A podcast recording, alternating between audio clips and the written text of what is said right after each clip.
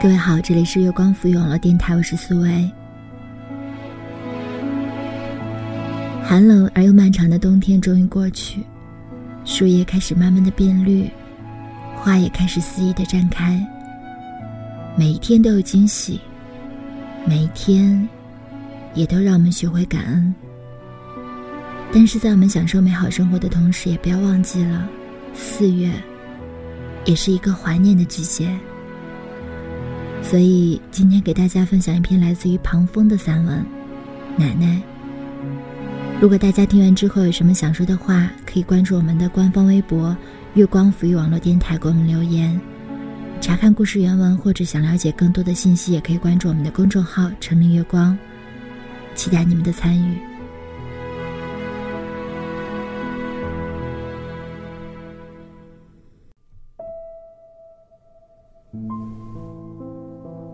北方已是飘雪的季节，而南方的冬天却总是来的那么晚。夜已深了，我竟无一丝睡意。夜静寂的叫人有些惶恐，一种莫名的惆怅从心底流过。窗外清风呼啸着穿过林间，叶子们一阵吵闹。光与影在地上跳跃着，淡淡的星光没有照亮远景，却唤醒了我对奶奶的隐隐思念。只见她隐隐绰绰的走动，目光全全的看着我，轻轻的呼唤我的乳名。明知道这不过是种想象，却完全让自己沉醉其中。贪婪地索取着奶奶的疼惜。黑暗中，我任凭泪水纵横，却不抬手一开。如今我才明白，对奶奶的思念将伴随我一生，挥之不去。生命中，我们整天追逐的，不见得是最珍贵的东西。生命有限，而夜色茫茫。树欲静而风不止，子欲孝而亲不待。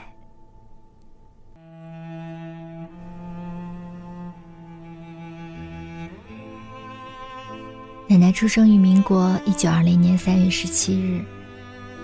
她本是大户人家的女子，只因家道中落，十四岁就嫁给了爷爷。奶奶一生有过五个子女。一场瘟疫让他三个月内接连夭折了三个孩子。提起那场狐狸记，他仍心有余悸。每每讲到此处，他眼眶潮湿，几度哽咽，双手也会不由自主的颤抖起来。就这样，奶奶只留下一对儿女，父亲和姑姑。父亲最初是在铁路上工作，一年难得回家一趟，所以没有时间也没有能力支援家里。而爷爷的腿又不好，就只能靠奶奶和母亲两个女人支撑着这个家。时年六十的奶奶为减轻母亲的重担，就和爷爷在县城汽车站的门口摆了个炒货摊，卖些瓜子儿、花生之类的炒货，贴补家用。奶奶长着一双大脚，她说自己也缠过足，但是裹了三次，到现在依然是一副大脚。这或许是她叛逆的个性显现，又或许是她需要劳作的缘故。常年累月下地干活，粗茶淡饭不说，更是灰衣灰裤一律的色调。直到我长大。看到奶奶的衣服，似乎永远都是那几件蓝灰色的，晒在西厢房边的院落中。那种卡其布料带着洗涤的水分，在阳光下映衬着点点斑驳。虽是如此，但在我的心中，那是多么厚重的颜色，朴实而无华。从我记事儿的时候起，奶奶就一直对子女的爱有种特别的情愫。这也许与她的经历有关。自从孩子夭折后，她整日以泪洗面，精神也一度受到刺激。父亲是他唯一的儿子，所以他将全部的爱倾注于父亲。之后，又将这样的爱延续到了我的身上。奶奶的一生可以说是为我父亲为我而活着的一生。小时候，我的身体不是很好，他听说小陈村龙须沟的泉水喝了对人身体好，于是。他就每天跑去二十里地背回来给我喝。想到这些，我忍不住潸然泪下。在奶奶身边的日子，很多衣物都是她给钱买的。有一件浅青色的夹克衫，整整穿了三年多，可我还是舍不得丢掉它。虽然它已失去了当年的光鲜，但对我来说。它依然带着奶奶的温情和关爱。奶奶喜欢冬天烧火炕。晚上等我进屋的时候，她早已把我的被窝暖好。炕被烧得热热的，我就挨着奶奶睡。她端坐在炕上纺棉线儿，一手拧着纺车嗡嗡的转，一手捏着棉条悠悠的拉。奶奶一边纺穗子，一边给我讲故事。奶奶的故事可多了，有书生赶考的故事，有二十四孝的故事，有薛仁贵与王宝钏的故事，也有樊梨花争戏的故事等等。讲完了土匪马回回的故事，我就假装垂睫睡去。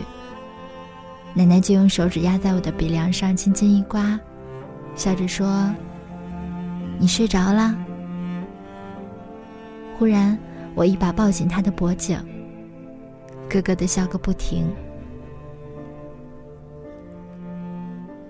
奶奶的一生是坎坷的一生，豁达的一生，勤劳的一生。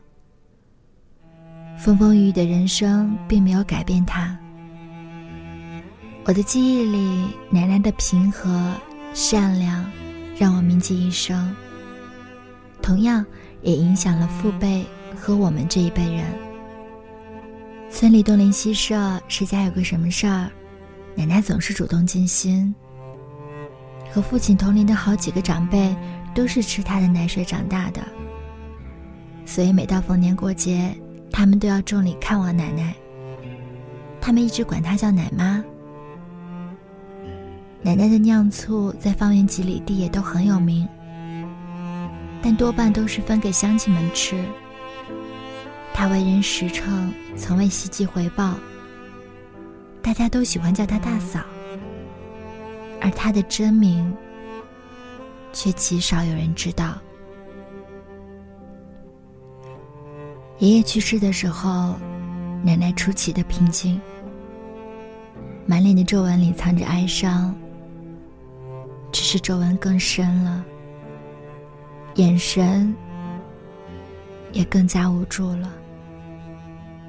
他似乎不知所措了，所以，不停的收拾着屋子，目光忧伤的抚摸着爷爷的遗物。那时，我知道他是在极力掩饰着自己的悲伤，也许是留恋。这个与他相伴一生的老屋，也许是留恋老屋里特有的气息。奶奶一直坚持要住在老屋里，直到两年后，在我们的极力劝说下，他才搬进了新居。这几年，奶奶行动不便，就喜欢坐在家门口的石头上，痴痴的。望着街上行走的人群，我不知道他是在寻找爷爷的影子呢，还是在孤单的回忆起过去的点滴。他总是一脸的慈祥，虽然看起来是那么的安逸。其实奶奶患有眼疾，严重的白内障让她几乎看不清什么了。幸好她的耳朵一直很灵，她能用听力来捕捉周围的动静。我从小在父母面前没有撒过娇，但在她的面前却可以完全放松。每次从外地回家，轻轻放下行李，偷偷从背后捂住他的眼睛。他总是一脸笑容地说：“我孙儿回来了。”前年返乡时，我站在他旁边许久，他竟全然不知是我。他的孙儿已经回来，我的哽咽声还是惊动了他。风娃，是风娃吗？一时语噎，执手相看泪眼。最是人间留不住，朱颜辞镜花辞树。他的耳朵开始背了，白内障也更为严重了。他的牙又掉了几颗，嘴瘪了，只能吃稀软的食物。每每回想起来，却只是落泪的悲观和失望。与他过往的点滴一丝丝呈现出来，竟然也有他呼唤我吃饭的声音。平素简单的呼唤，掺和着我和奶奶三十多年的情感。原来我和奶奶竟是如此的亲近。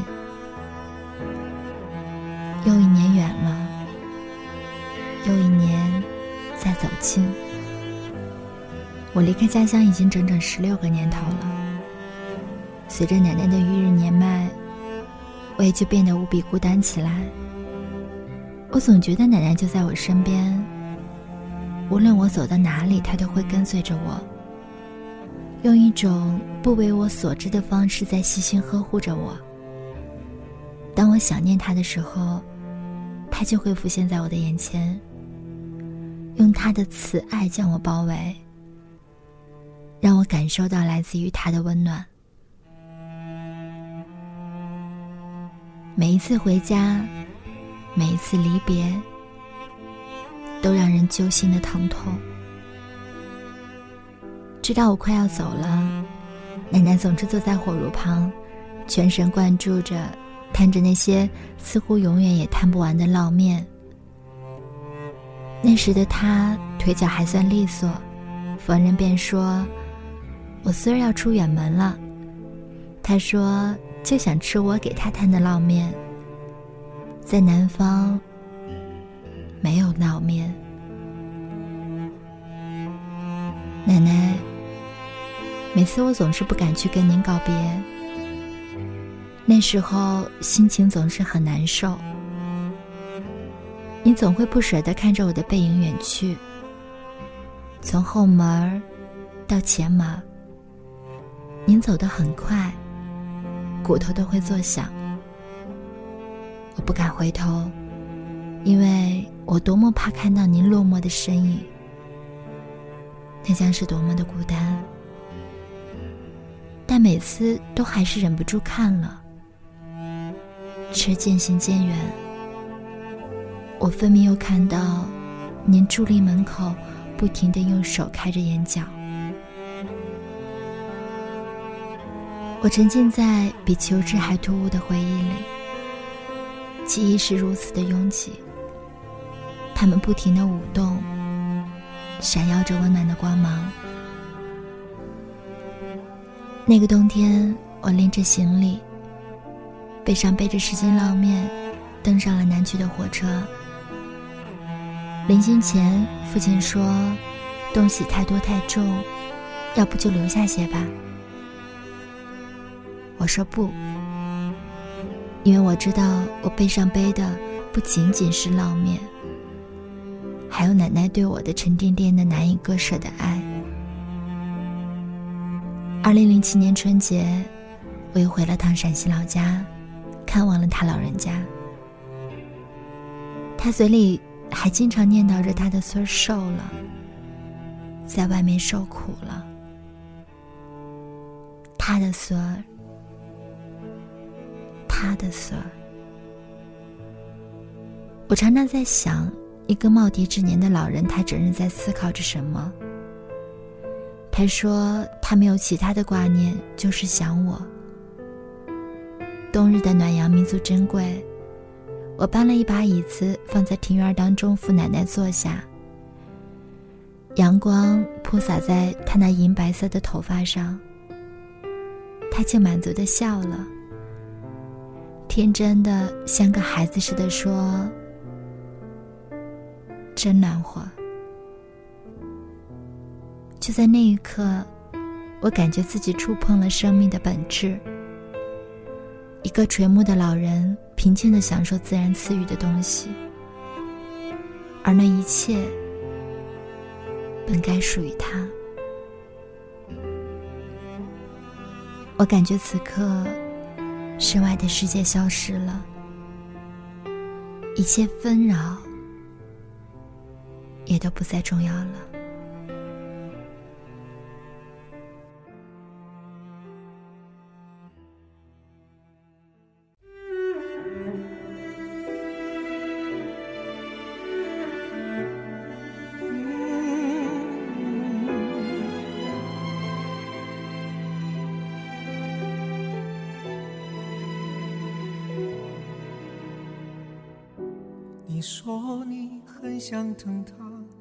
特别是在路灯下，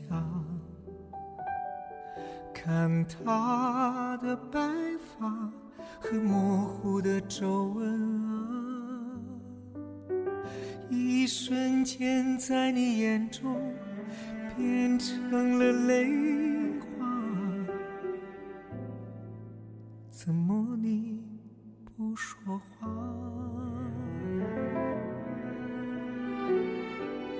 常爱摸你的头，唠叨些说不完的话，担心和牵挂，总问你过得好吗？每次你能给的回，是要他放心啊，你想看到他。骄傲战斗的笑一下，时间不会还给他，也不会等你好好明白他。岁月只会留下那越来越晚的悲，越来越多的话。时间不还给他，等你有一天递给他手帕。才敢认真的看着他，可他看你的眼睛却越来越慌。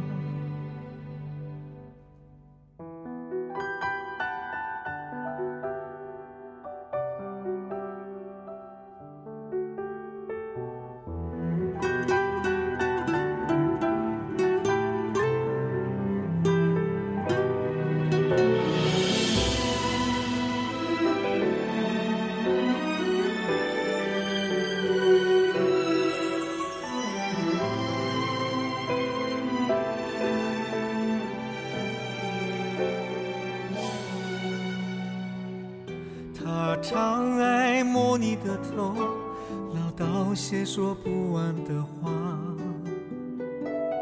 担心和牵挂，总问你过得好吗？